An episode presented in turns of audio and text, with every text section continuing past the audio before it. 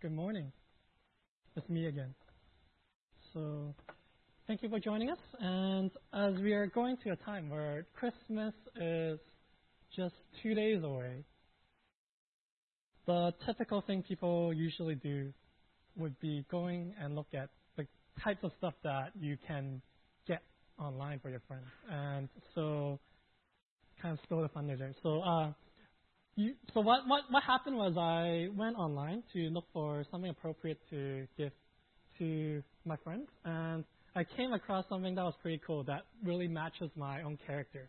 It's like, what can you do when you match something that is very funny in a very trolly way and something that is very practical? So I found this book on the internet, and this is not working anyways. Um, so I found this book on the internet, and it's called P is for Pterodactyl. So it's actually uh, the worst alphabet book ever. So, so you understand what, what I mean when you look through some of the pages that, that's in this book. So, for example, P is for pterodactyl. S to oh, it's not working. Can I have the next slide, Wilford? Uh, as to K is for knight. Or, uh, as the next slide would say, that the next slide would say that M is for mnemonic.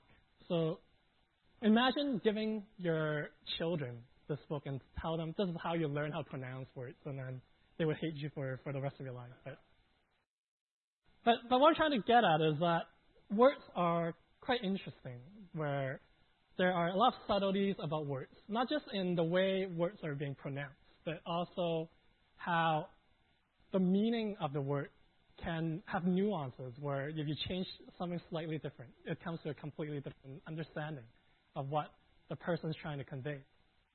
And so when you go to the passage we're looking at today in John 1, this is one of the most foundational chapters in, in our Bible, talking about who Jesus is, who, who this Word of God is about. And you'll come across this phrase that the Word is God that the Word is God. And you might think, okay, how is God just a bunch of words? Like, that makes no sense, right? But if you look throughout the whole Bible, especially in the Old Testament, you realize that when they talk about words, there are powerful things that God does. That when He spoke out something, it becomes reality. That when you say, when God says, there will be mountains, by speaking that out, then there will be mountains. When, when God says, there shall be gravity, then gravity happens, right? So words are a way where God puts something from the abstract to something that is real. But the problem with just looking at the idea of the word as God is that when you look at the English language, the word word doesn't quite capture the true meaning of what the author is trying to say. And, and that's a problem when we look at translations where we, we might find a word that seems practical, but it might not convey the true meaning.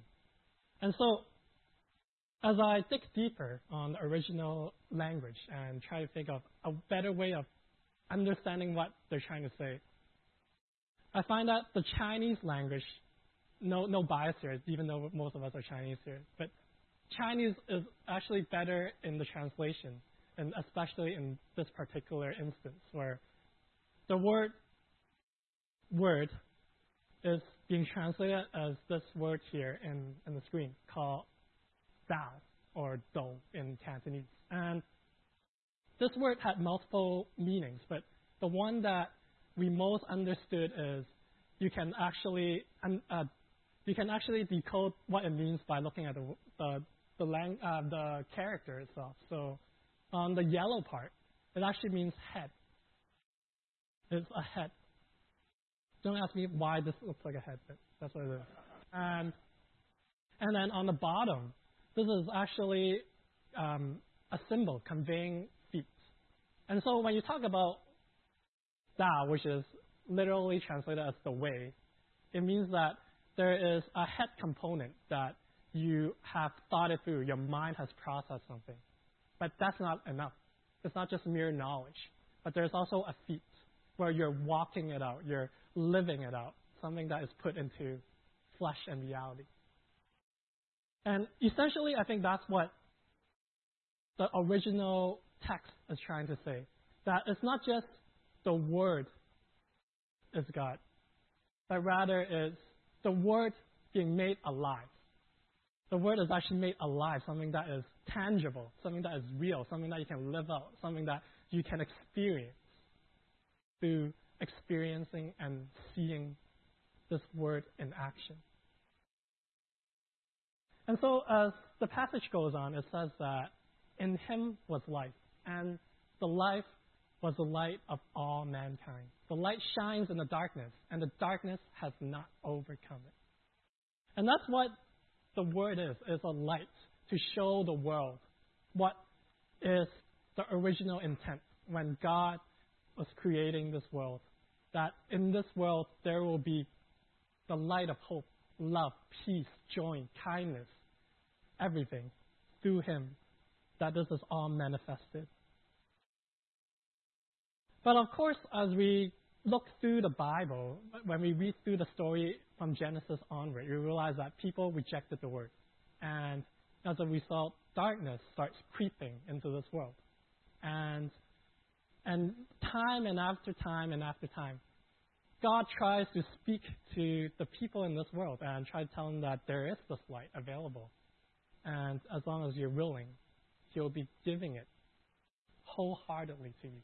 But you will see over and over and over, people would touch it for a little bit and then rejected it. And so this is where we're coming to today as we talk about this idea. Why do we have this idea of Christmas where a God would come into this world as a baby? That makes absolutely no physical, psychological, physiological sense. Why would a God Almighty choose to become a baby? And to get a better understanding, I think this quote would really highlight why God chose the decision to do what he did. And this quote is actually printed, and Melanie would know, front and center in giant text in the Richmond Brighouse Library. So somehow this got missing. But the quote says that, Tell me and I forget. Teach me and I may remember. Involve me and I may learn. Teach me and I forget. Or tell me and I forget. Teach me and I may remember. Involve me and I may learn. This is actually printed in large text in, in, in the Brighouse Library. And why it says that is, is that when you just tell an idea to a person, they might think, okay, cool, nice idea, but they might not see it through and they might not see it as something that is real in this world. But when you start explaining in the, your own terms, when you use the own context to explain it to it to the person, they might seem to get a little bit more and, and see this as relevant. Just like how when we look at textbooks, we always say that when we read a textbook, you can skip like half the book because there are examples. But they're important as you realize in your exam that these examples tell you how to answer these questions, right? But most important of all, when you involve a person, when you hold their hand and walk together and, and be close in relationship and mentor this person as you walk through this faith or this idea together, that's when they truly learn what it's really like to experience this insight this idea of something that's tangible, experiential, and real. And so the passage says that the way became flesh and made his dwelling among us, and we have seen his glory. The way became flesh. Well, there's a quote. Apparently the order got wrong. But uh, anyways, so why does it have to become flesh? Why does God have to make that choice to become flesh and blood? And as I think about it, it reminds me of this life story that I had. That if you remember a while back, there's this pastor called Doug who came and spoke to us, and I mentioned that we went on a mission trip together in Hong Kong and Macau um, a few years back. And so one of the things we had to do during this mission trip was to bring a bunch of young people to, to a camp in Hong Kong. And the youth here would, would, find it really strange that we go to this camp and we did not have to sign any waiver forms. It was like, you guys know how tedious it is for us to hunt you down with waiver forms. They actually don't ask us for waiver forms. But we do some of the craziest things I would never imagine, and we didn't have to sign a waiver. I'm like, this is crazy. So one thing was, we had to jump off a three-story high boat into the into into the waters, and, and it's crazy. Like you think they didn't make you sign a waiver, so if anything happens, like you can sue them. And actually, let's not talk about lawsuit, a sensitive topic here. But um, but but that's not the craziest part. The craziest part was at the end of the camp, we have to do this activity. It's kind of like storming the wall in UBC. There's this three, four story high wall that you have to climb up. And then what happened was they tell you it's a trust exercise. So you climb up this wall and you have to jump down from the wall. But the bottom is concrete. Like it's not it's not foam or, or a mat or anything. It's concrete. And and so the guy was like, Don't worry, it's all good. It will just get all the other members to lift their hands up and then they will catch you and you won't get injured. And of course, no one would trust that guy, right? Like And so he was like, Don't worry, we'll, we'll get someone to test it out and you'll see how, how safe it is. And so, so he asked for a volunteer. Everyone looked at each other. No one said anything, of course. And about 20 seconds passed. Out of nowhere, I felt like someone was holding my hand. And, and then the next thing I know, they lifted my hand up. And I got volunteered to do this. And you know, as a missions team member, you don't want to look like you're chicken. So so I was like, okay, fine, I'll do this. So I got up there, up on the wall, looking down. And, and for those who know me, I get injured easily as an understatement. So I'm actually quite worried when I was up there. And, and they had their hand up, and they don't seem so sure either. They're like doing this when you're supposed to go all the way up. You're like, okay. And so you look down at hands like, they would be like, it's the hands of love, but I only see hands of blood down there. I was like, and so, you know what? I was scared. I didn't want to do anything. Five ten seconds passed. I was still standing there, like shaking. Next thing I know, the instructor is like, "Don't worry, you got this." And pushed me, and I fell face down. I'm like, "Really, man?" Like, and and, and I, I fell all the way down, but there were people that caught me, and so I was fine. Nothing happened. But at the end, like people realized this is actually not as bad as I thought, and so they held all the hands up high and they, they were so sure and everyone was so excited that this looks fun, I'm to do this. And they all got up one, one at a time and they did it.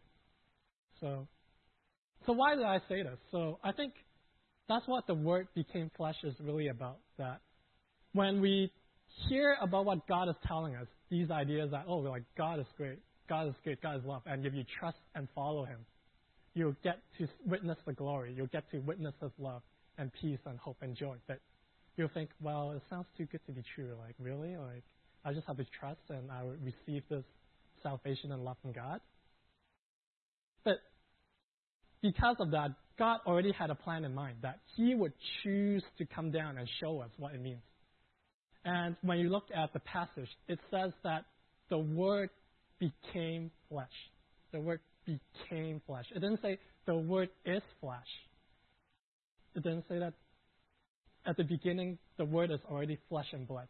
But rather, He made that choice.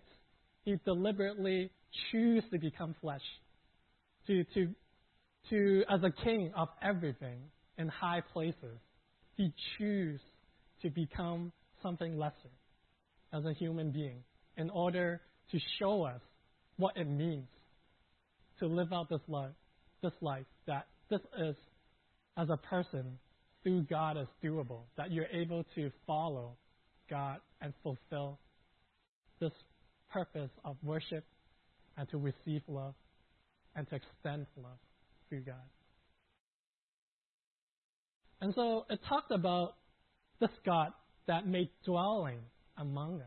And it is quite powerful to think that God didn't just come down on this world to show us that He is here to save us.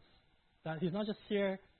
Of course, it's important that he died for our sins and he rose again. But he could totally just do it with with a snap and then everything would be done, right? Why did he have to go through all that? Just to save us. And I think it's way more than just saving and giving us salvation, but more show more, more so showing us that when he told us these ideas to to to love our neighbors and to love our God as as we love ourselves, he is using his own flesh and blood to show us how it looks like as a human person to love God and to love your neighbor among us. So that we don't just see it as something that is very abstract, but something tangible, that a human God is willing to go through all the rejection, all the suffering, all the persecution in order to love thy neighbor. And it is because of that that we can see the glory through Jesus, that we're able to see the, the concepts of hope, joy, peace, compassion, love, righteousness, justice through this life of Jesus, that, that it, with the power of God, we can redeem this creation through the handiwork of humankind with the blessing and power of God. And to think about it too, right? Like, how crazy is it that a God with all the power and knowledge and everything, he made that choice to go through the entire life course of a human being. He didn't just go and be like, okay, I become a human, right? Okay, well, why don't I just become a person in his prime and then go do whatever he needs to do and then be like, okay, I'm done, bye, right? But he chose to become a baby have you thought about like how frustrating it is to be a baby? That like you're helpless in in in the hands of your your parent. You have to have someone changing your diapers and like you have to be fed. You have to be cared of. Like how vulnerable a baby is. That that a God is willing to go through all that vulnerability to to to show how it's like to to to live out a life in the image of God from beginning all the way to his death. And that's the kind of outreach that God is trying to live out. That's the kind of outreach that God is trying to live out. And when we come to this season of Christmas, I would like to argue that Christmas essentially is a way of God showing us this is how He outreached to us. That He choose to sacrifice and choose to make himself vulnerable so that you can see what it means to be loved by God, so that you can see what it's like to love others just as God did when he was on earth. And outreach is not something that you just go and be like, open your palms up and be like, okay, here's something, come get it. It's way more than that. For example, you can raise your hands up like this. I mean, do it. It's Like, raise your hand up like this. What if I ask you, you have to reach from with your hand without leaving your chair from one side of the pew to the other side of the pew? How would you do that? The other side, not your side, the other end of the pew. How would you do that? It's impossible, right? How do you do that, right? But what if I tell you, you can extend your hand to another person, and then that person extend their hand to the next person and the next person until the other person is on the other side of the pew. Then this is doable, right? To go from one end to another. But that also requires you to have that trust that the other person reach out to the other end, right? And, and that's what outreach is. And Jesus came on this world for 33 years. And of course, he saved all of us through his death once and for all. But for us to understand this outreach, he entrusted his own disciples. He entrusted his own generations of disciples so that one hand would reach out to the next, to the next, to the next, until the time he comes back. And, and that's what outreach is about, that it's not so much relying on our own abilities, but to trust that Jesus will sustain us as we embark on this journey to extend it to the next person we we, we, we partner with so that they will entrust that next person that they partner with. And so when we talk about this idea of Christmas, it's an outreach when the way made his own choice to become flesh, to show the world how it is loved and how it can be loved. And as part of the community of God, we are doing the same thing. That as we are able to experience this love through God's coming, through Christmas, that we can also love others and to experience love from God and from those around us. So the Word is God. The Word is God.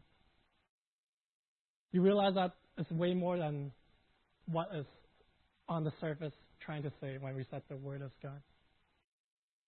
But there's also something subtle about this concept, the, the Word is God. When we talk about the Word is God, and when we talk about this idea of outreach that we talked about earlier, we realize that when we experience this Word, when we are able to, to, to take this idea of the Word and the way as our own, when we're able to realize that this way of goodness is part of God and is now part of our, our own lives as well we realize that it's also trying to tell us that the world is good, that creation is good, that through God, creation will be made whole to restore to the goodness once again.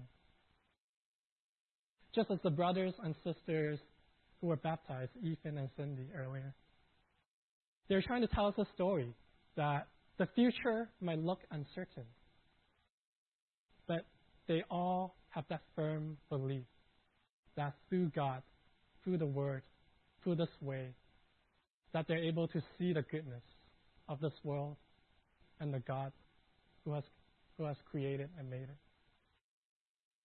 But of course, this is not the end. And so next week, we'll also get to experience and learn more about so what that the Word is good. What does that have to do with us? But for now, Let's enjoy the Christmas season together. Let's pray. Father God, we thank you for, for, for you, your very own, who have chosen to become flesh, to come into this world, so that we're able to experience your love and your joy and your hope. And so as we continue to celebrate this season of Christmas, may we also learn to, to know how to experience your love and to extend this love to those around us who are in need of this love. We pray that you'll continue to guide us, strengthen us, so that in our walks to reach out to those, we're able to live out this true meaning of Christmas for now and forever. Thank you, and in Christ's name we pray. Amen.